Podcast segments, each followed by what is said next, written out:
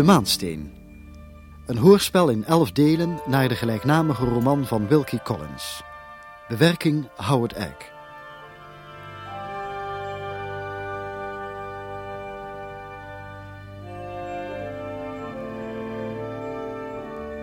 Vijfde deel. Het drijfzand.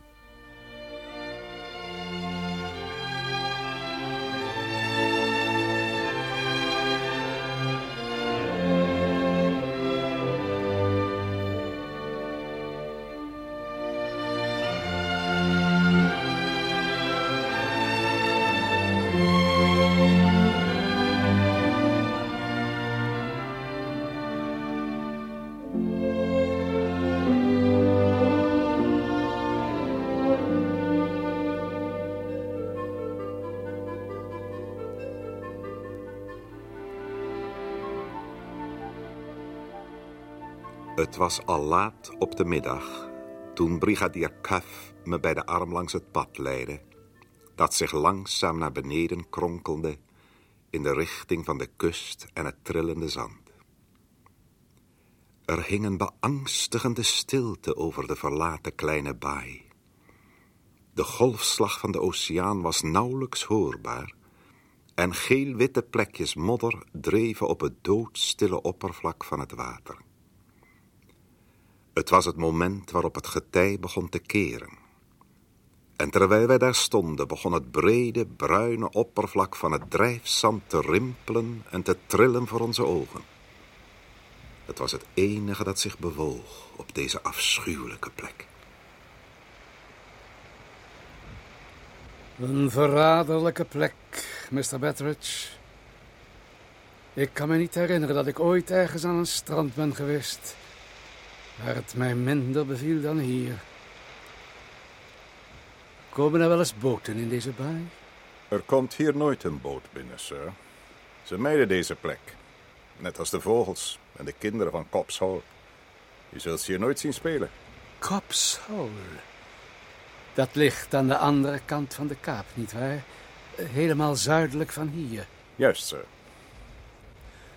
Het is nu eb dus geloof ik dat niets ons ervan hoeft te weerhouden om langs het strand naar dat dorp te lopen. Is het niet? Wilt u daarheen? Ja, Mr. Betteridge. Neem me niet kwalijk, maar ik stel mij voor flink aan te stappen. U weet niet hoe u het heeft, mijn vriend. Dat kan ik zien. U vraagt zich af welk denkbaar doel het kan hebben om Cops Hole te willen bezoeken. Ja, er is daar niets dan een aantal huisjes van de vissers. Dat kan wel zo zijn. Maar één van die huisjes behoort aan de familie Jolland. De familie Jolland bestaat uit achtenswaardige mensen, sir. Daar ben ik van overtuigd. Lucy Jolland, hun dochter, heeft een misvormde voet. Arme schepsel. En het schijnt dat zij en Rosanna een bepaalde sympathie voor elkaar hebben opgevat. Rosanna gaat dikwijls naar ze toe. Ze zijn haar enige vrienden in de omgeving en ze schijnen erg vriendelijk voor haar te zijn. Ik ben altijd graag zacht gestemd ten opzichte van mismaakte mensen. En op het ogenblik voel ik mij ook bijzonder zacht gestemd ten opzichte van u. Waarom ten opzichte van mij, sir? Omdat u zich met hetzelfde edele motief bijzonder zacht gestemd voelt ten opzichte van Rosanna Sperman. Niet waar? Is er ook maar een enkele reden waarom ik dat niet zou zijn? In het geheel niet. Vertelt u mij eens, weet u misschien ook of het meisje kort geleden een nieuw stel linnengoed gekocht heeft? Linnengoed? Ja, voor persoonlijk gebruik. Toen ze bij ons kwam, had ze weinig kleren. En Milady heeft haar onlangs een voor haar goed gedrag een nieuw stel linnengoed gegeven. Wanneer? Nou, ongeveer veertien dagen geleden. Wat een ellendige wereld. Het menselijk leven, Mr. Betteridge, is een soort schietschijf. Het ongeluk schiet er steeds op en treft steeds doel. Als dat nieuwe linnengoed er niet tussen was gekomen, hadden we misschien een nieuwe nachtjapon of onderjurk in de garderobe van Rosanna ontdekt en haar op die manier klem kunnen zetten. Nu zal het langer duren. Vanaf het begin heeft u het al op dat meisje gemunt gehad, nietwaar, brigadier? Ik heb verdenking gekoesterd. Vanmiddag had ik te kiezen tussen twee mogelijkheden. Of Rosanna in verzekerde bewaring te stellen, of haar voor het ogenblik nog vrij te laten met het spelletje dat zij speelt.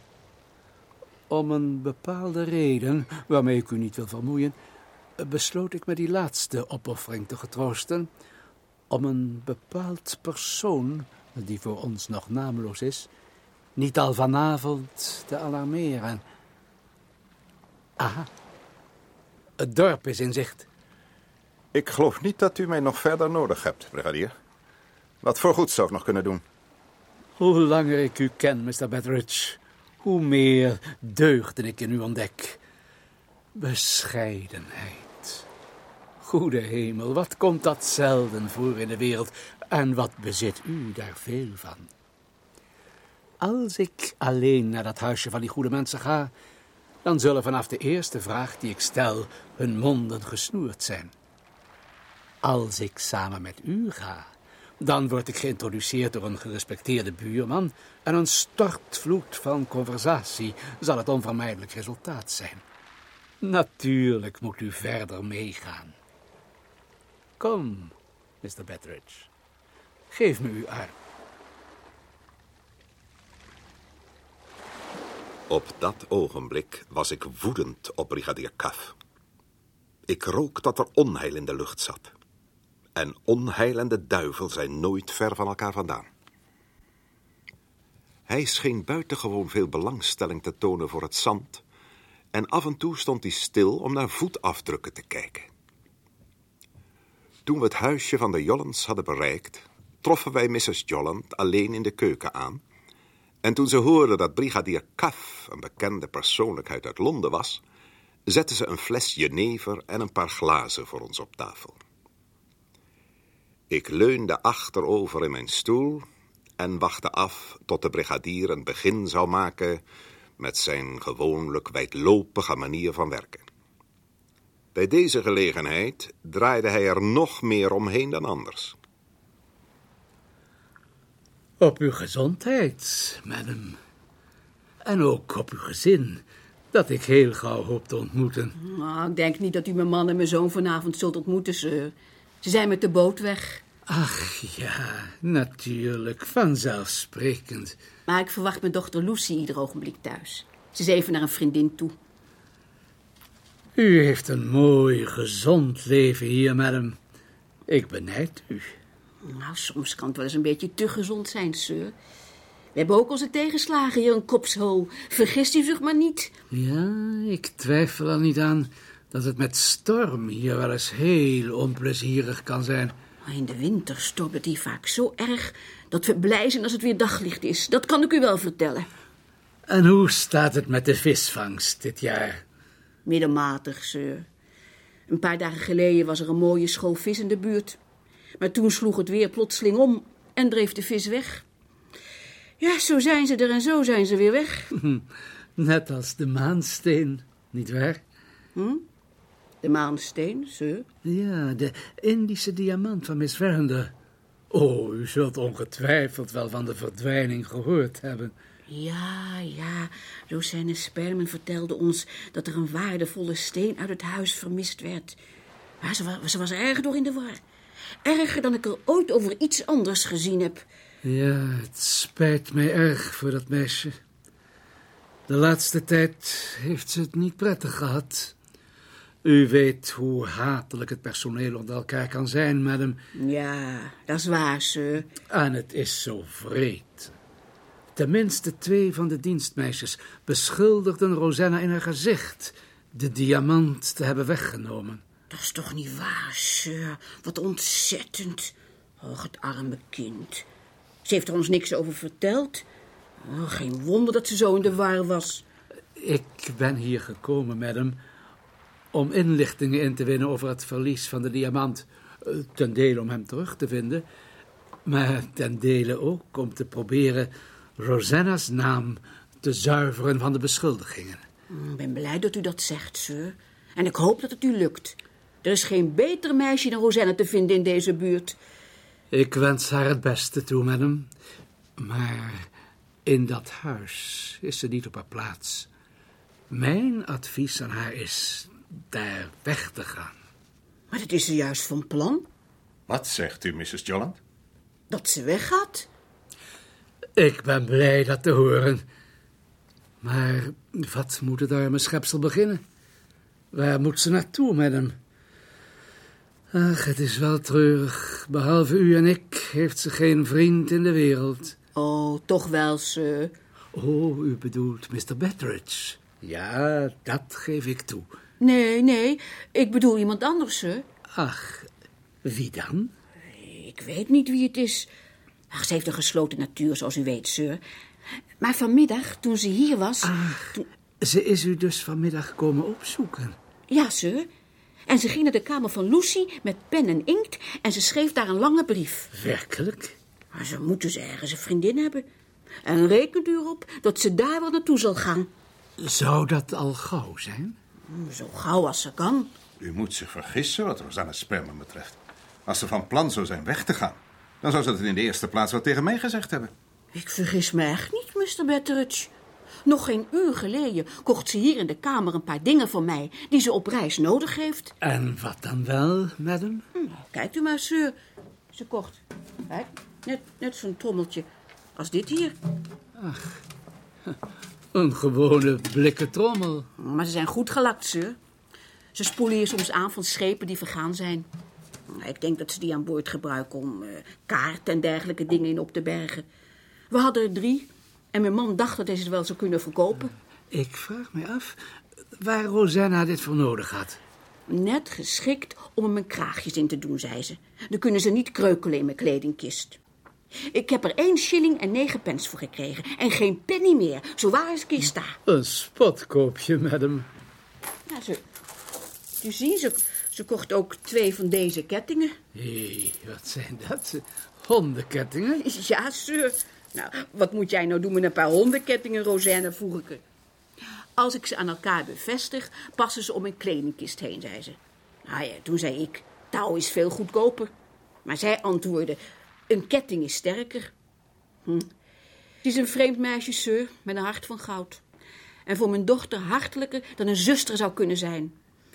Ja, ze is altijd een beetje vreemd geweest. Ik verkocht ze aan haar voor drie shilling en zes pence. Geen penny meer. Per stuk? Nee, nee, nee, de twee. Oh, dat is gewoon cadeau, madam. Nou, dat is een van harte gegund, sir. Het arme kind heeft maar weinig over kunnen sparen en ze stond erop ervoor te betalen. Hm, toen heb ik ze maar goedkoop verkocht, om haar niet het idee te geven dat ik medelijden met haar had. Dat was heel edelmoedig van u, madam. Ah, ik zie dat het al aardig laat geworden is. We moeten naar het huis terugkeren. Ik wens u goede nacht, madam. Het was mij een genoegen u te ontmoeten. Voor mij was het ook een genoegen u te ontmoeten, sir. Nogmaals, goede nacht, Mrs. Jolland. Hartelijk dank voor uw gastvrijheid. Goeienacht, sir. Eh, Goeienacht, Mr. Betteridge. Goedenacht, Mrs. Jolland.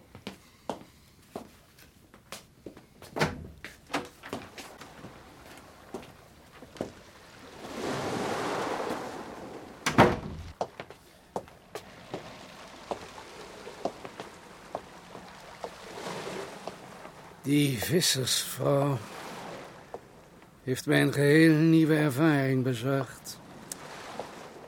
Mrs. Jolland stelt mij voor een raadsel. Oh, Ga door, Mr. Betteridge. En zeg dat dat u een plezier doet. ik zeg niets, sir. Wat het meisje vanavond gedaan heeft, is duidelijk genoeg. Ze heeft de blikken trommel ergens langs de kust of bij de rotsen in het zand begraven, op een schuilplaats die zij alleen kent. Maar waarom heeft ze zulke voorzorgsmaatregelen getroffen? En wat zit er in die trommel? Waarom zegt u niet dat de diamant erin zit? Omdat, Mr. Betteridge, mijn gehele theorie fout zou zijn als Rosanna Sperman de diamant in haar bezit zou hebben. Wat denkt u dan dat ze heeft? Daar is nog de kwestie van de japon met een vlek erop. Nou, wat het dienstmeisje Maria u verteld heeft, dacht ik dat u tot de conclusie was gekomen dat Rosanna de Japon in het holst van de nacht op haar kamer had verbrand.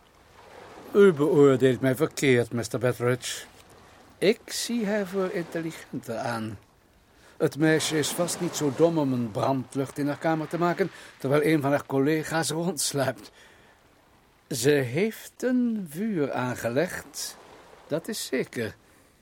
Maar niet om die reden. Ik ben blij dat u dat zegt, sir. Ze heeft een vuur aangelegd om de nieuwe jurk, waarvoor ze het materiaal gistermiddag in Frasinghall gekocht heeft, terwijl iedereen dacht dat ze rustte, te drogen en te strekken.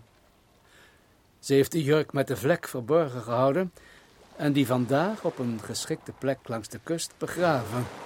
Nou, waarom zou ze al die moeite nemen als ze er even goed een steen om had kunnen binden en hem dan in het drijfstand had kunnen gooien? U loopt op mijn gedachten vooruit, Mr. Betteridge. Waarom? Neemt u mij niet kwalijk dat ik een beetje uit mijn humeur ben. Ik ben in mijn eigen achting gedaald.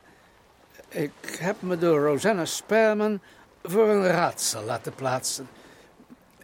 Vind dat geen prettige ervaring. Toen de brigadier toegaf voor een raadsel te begon ik moed te vatten. Misschien was er toch niet te veel schade aangericht door ons bezoek aan Mrs. Jolland. We wandelden naar het huis terug en de brigadier daalde hoe langer hoe meer in zijn eigen achting.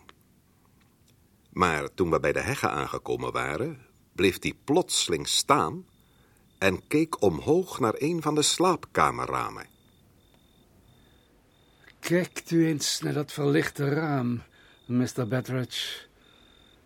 Het raam van de kamer van Miss Werner. Ik zie schaduwen heen en weer bewegen. Is dat niet ongewoon? Nee, waarom? Ik denk dat ze op haar kamer heen en weer loopt, dat is alles. Jullie in Yorkshire houden veel van wedden, nietwaar? Oh, dat weet ik niet. Misschien wel. Maar wat zou dat zijn? Als ik een inwoner van Yorkshire was, dan zou ik er een pond sterling om durven verwedden dat de jonge dame plotseling het plan heeft opgevat het huis te verlaten. Hoe komt u daar nou bij? Agent Joyce, Ja, sir. is het meisje Rosanna Sperman al teruggekeerd? Ja, sir. Wanneer? Ongeveer een uur geleden. En heb je ook opgemerkt wat ze heeft gedaan toen ze terugkwam? Ja, sir. Ze ging naar boven naar haar kamer om haar mantel uit te trekken. En waar is ze nu? In de bediendenkamer, sir. Ze zit te eten. Bedankt, agent. Ik verwed nu nog een pond sterling, Mr. Betteridge, dat het plan van Miss Verinder om het huis te verlaten ongeveer een uur geleden is opgekomen. U kijkt verbaasd. Ja, ik weet niet hoe ik kijk, maar er is toch wel iets wat ik wil Vader! zeggen. Wat is er, Penelope? Ik heb u overal gezocht. My lady wil u en de brigadier spreken. Hoe lang wacht ze al? Een uur ongeveer, sir. Alsjeblieft, Mr. Betteridge. Wat heb ik u gezegd? Het zou mij niets verbazen als er vanavond een schandaal losbarst hier in huis. Oh, maakt u zich niet ongerust. Ik heb erger familiemoeilijkheden dan deze weten te smoren. Eh, Zal ik tegen my lady zeggen dat u komt? Eh, ja, Penelope. Zeg haar maar dat eh, brigadier Kaff en ik onderweg zijn. Brigadier, is het belangrijk voor het onderzoek u te laten weten dat er iemand vertrekken wil? Uiterst belangrijk, my lady. Dan moet ik u vertellen dat mijn dochter van plan is bij haar tante Mrs. Abel White in Frizinghall te gaan logeren. Ze heeft voorbereidingen getroffen om morgenochtend te vertrekken. Mag ik u ook vragen wanneer Miss Verinder u medegedeeld heeft dat zij van plan is naar haar tante te gaan? Ongeveer een uur geleden. Ik. Ik heb het recht niet, my lady, om Miss Verinder in haar bewegingen te beperken. Het enige wat ik u zou willen verzoeken is of het mogelijk is dat het vertrek morgen tot een later tijdstip wordt uitgesteld. Tot wanneer precies? Ik moet zelf morgenochtend naar Frasinghall en ik zal ongeveer om twee uur terug zijn. Als Miss Werner tot dat tijdstip hier gehouden kan worden, wil ik voor zij gaat onverwacht een paar dingen tegen haar zeggen. Goed. Wil jij instructies geven, Gabriel, dat het rijtuig tegen twee uur gereed staat? Daar zal ik voor zorgen, milady. Heeft u nog iets te zeggen, brigadier? Eén ding nog, lady. Als Miss Verinder zich over de verandering in de voorbereiding van haar vertrek mocht verbazen, wilt u dan mijn naam niet noemen als de oorzaak hiervan? Daar hoeft u niet bang voor te zijn. Uw naam zal niet worden genoemd. Goedenavond. Goedenavond, my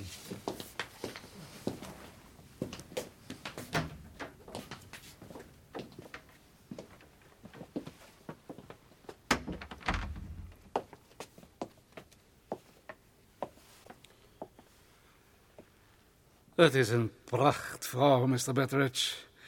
Maar als ze zichzelf niet zo had weten te beheersen, zou het raadsel dat u zo bezighoudt vanavond al tot het verleden behoren. Zegt u me de waarheid, brigadier. Wat vermoedt u? Het is niet eerlijk dit nog langer voor mij te verbergen. Ik vermoed niets, Mr. Betteridge. Ik weet het. Miss Verinder heeft de maansteen steeds in haar bezit gehad. Zij heeft Rosanna Sperman in vertrouwen genomen, omdat zij erop rekende dat wij Rosanna Sperman van de diefstal zouden verdenken. Dat is alles, in het kort gezegd. Probeert u mij te vertellen dat Miss Rachel haar eigen diamant gestolen heeft? Precies, Mr. Betteridge. U zult morgen mijn reden voor deze verklaring horen. Laat de zaak voor vanavond rusten. Het is tijd voor het diner. Ja, dat is een van de menselijke zwakheden waar ik erg op gesteld ben. Ik heb erg trek. Laten wij naar beneden gaan en ons te goed doen. En de maansteen daar laten waar hij is. Ik zag hoe brigadier Cuff het beste van alles op zijn bord kreeg. En het zou me niet hebben gespeet als hij erin gestikt was. Ik voelde me afschuwelijk oud en op. En toen ik naar mijn kamer ging, was mijn geest zo in de war... dat geen pijp tabak of zelfs Robinson Crusoe er iets aan kon verbeteren. De volgende morgen, na het ontbijt, ging de brigadier naar Frizinghall... en we waren hem een paar uur kwijt. Op weg naar de kamer van mijn lady, om haar instructies voor die dag te ontvangen... ontmoette ik Rosanna in de gang buiten de slaapkamers... Ze had een bezem in haar hand en leunde met haar hoofd tegen de steel. Ze zag me eerst niet en het stemde me droevig te zien dat ze huilde. Het volgende ogenblik kreeg ze me in de gaten en ging vlug door met haar. Rosanna, Ja, Mr. Patrick. hou eens even op met werk en kom eens hier. Ik wil met je praten. Rosanna, kijk me aan. Wat heb je? Wat zit je dwars? Je bent in de war door iets. Wil je mij niet vertellen wat het is? Het is erg vriendelijk van u, Mr. Patrick. Je weet dat ik je vriend ben. En dat ik je bij zal staan in wat voor moeilijkheden je ook mag zitten. Wil je mij niet in vertrouwen nemen? Ben je bang voor iets? Is het iets wat brigadier Cuff gezegd heeft? Wat is het dan? Ik heb een dwaasheid begaan, Mr. Betteridge. Dat is alles. Op welk gebied, Rosanna? Als je verkeerd gedaan hebt, herinner je dan wat ik je gezegd heb. Ik ben hier om je te helpen. Doe, stort je hart uit. Maak schoon schip. Ja. Ja. Als je denkt dat je met mij niet over kunt praten, ga dan naar mijn lady, die altijd zo vriendelijk voor je is geweest. Nee. Ik ga niet naar My Lady toe. Er is wel een betere manier om schoon schip te maken dan dat. Ik ken geen betere manier, Rosanna. Ik zal er een vinden, Mr. Betteridge. Ik zal er een vinden. Laat u me nu alstublieft doorgaan met mijn werk. Goed. Ik zal Penelope naar je toesturen om je te helpen. Nee, doet u dat maar niet. Ik wil mijn werk zelf doen. Ik draaide me om en liet haar alleen. Er was niets meer wat ik nog kon doen. Tegen twee uur keerde brigadier Cuff terug van Frizinghall en vlak daarop reed het rijtuig voor dat Miss Rachel naar het huis van haar tante zou brengen. Bijna ogenblikkelijk daarna kwam Miss Rachel gevolgd door My Lady het huis uit. Ze droeg een aardig strohoedje met een voile eromheen gedraaid, paarse handschoenen en ze had een pareltje in haar roze oortjes. Haar ogen hadden een fellere gloed in zich dat mij aangenaam voorkwam en haar lippen waren bijna kleurloos. Tot ziens, mama. Tot ziens, mijn kind. Vergeef het me maar. hè. Oh, Miss Verinder. Wat wilt u? Ik wilde u graag iets zeggen voordat u gaat. Gabriel, doe het portier dicht. Ja, Miss Rachel. Een ogenblik. U gaat, begrijp ik, een bezoek brengen aan uw tante in Frizinghall. Ik kan u daar niet van weerhouden. Ik kan u alleen zeggen dat zoals de zaken er nu voor staan, uw vertrek een belemmering kan zijn om uw diamant terug te vinden. Begrijpt u dat alstublieft goed? En beslis nu voor uzelf of u gaat of blijft. Heb je me gehoord, Gabriel? Ik zei doe het portier dicht. Rijden, Samuel.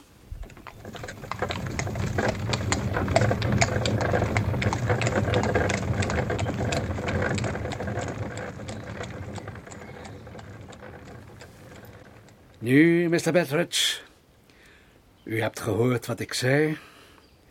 En u hebt gezien hoe Miss Verinder erop reageerde. Maar laat ons niet wanhopen. Het kan zijn dat de jonge dame ons een slag voor is, of om een bekende schakterm te gebruiken, ze kan ons mat gezet hebben, maar nog niet schaakmat. Het spel is nog niet uit. Neemt u mij niet kwalijk, sir. Ja, wat is er, agent? Ik heb bij het persoon geïnformeerd naar Rosanna Sperman. En het schijnt dat Nancy de laatste is geweest die haar heeft gezien. Wilt u haar misschien spreken, sir? Jazeker. Zal ik haar naar de bibliotheek brengen? Nee, ik ga direct naar de bediendenkamer. Goed, sir. Ik zal haar zeggen daar te blijven totdat u komt.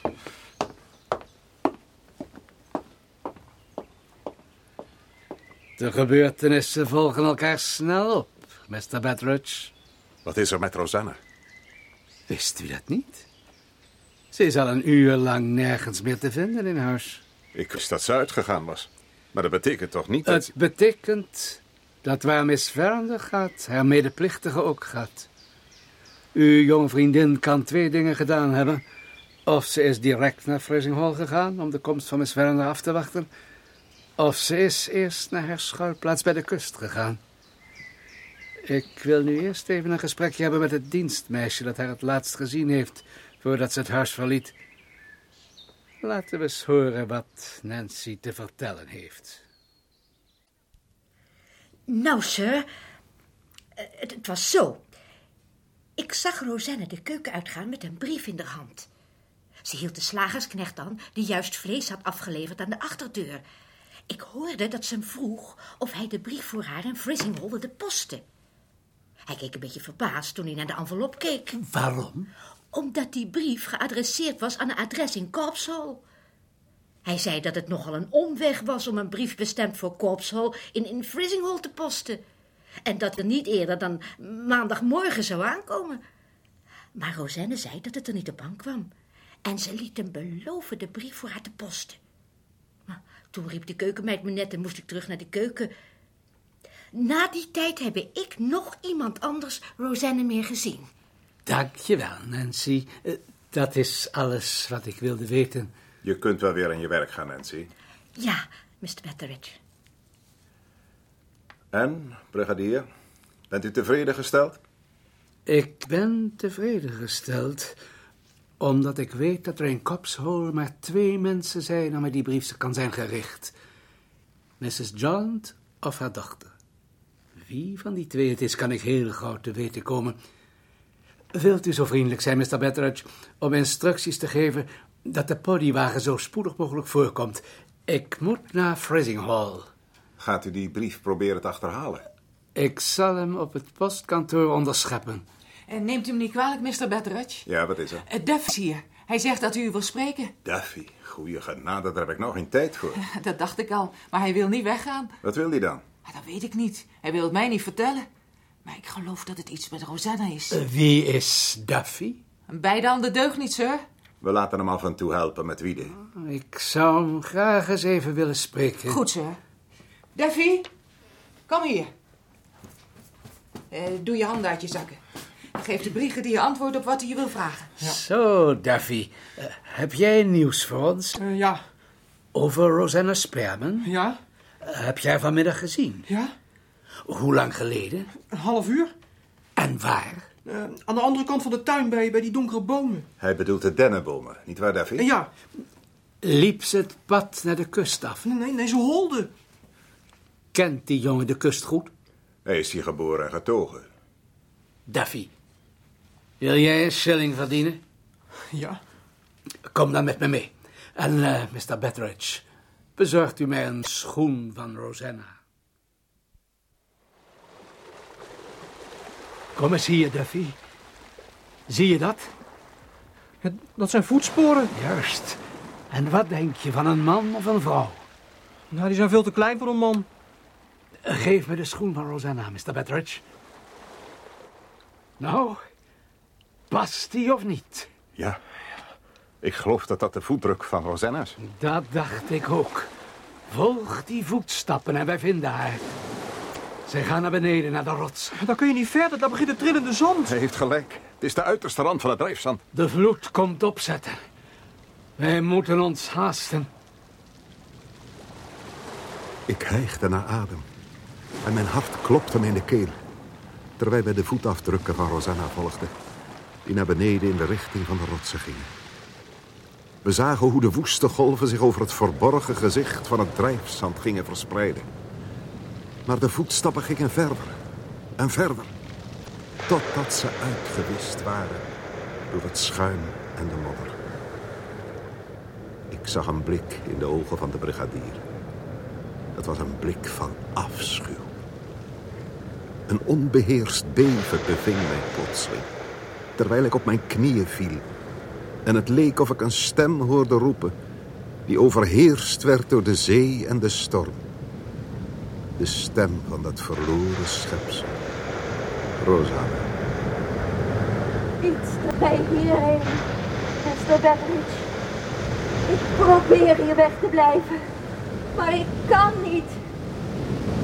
Soms denk ik dat mijn graf hier op me wacht. Ben bang dat ik hier toch altijd weer terug zou komen.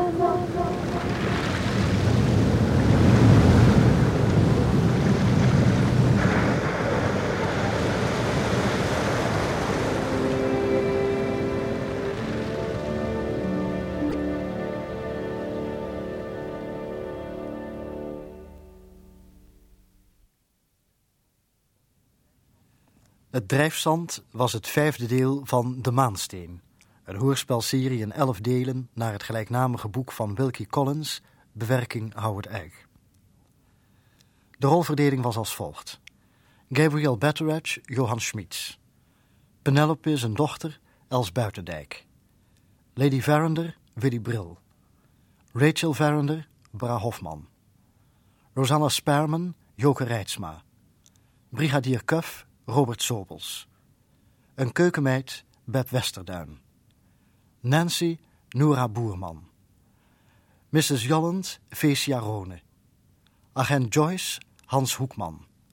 En Duffy, Olaf Wijnands.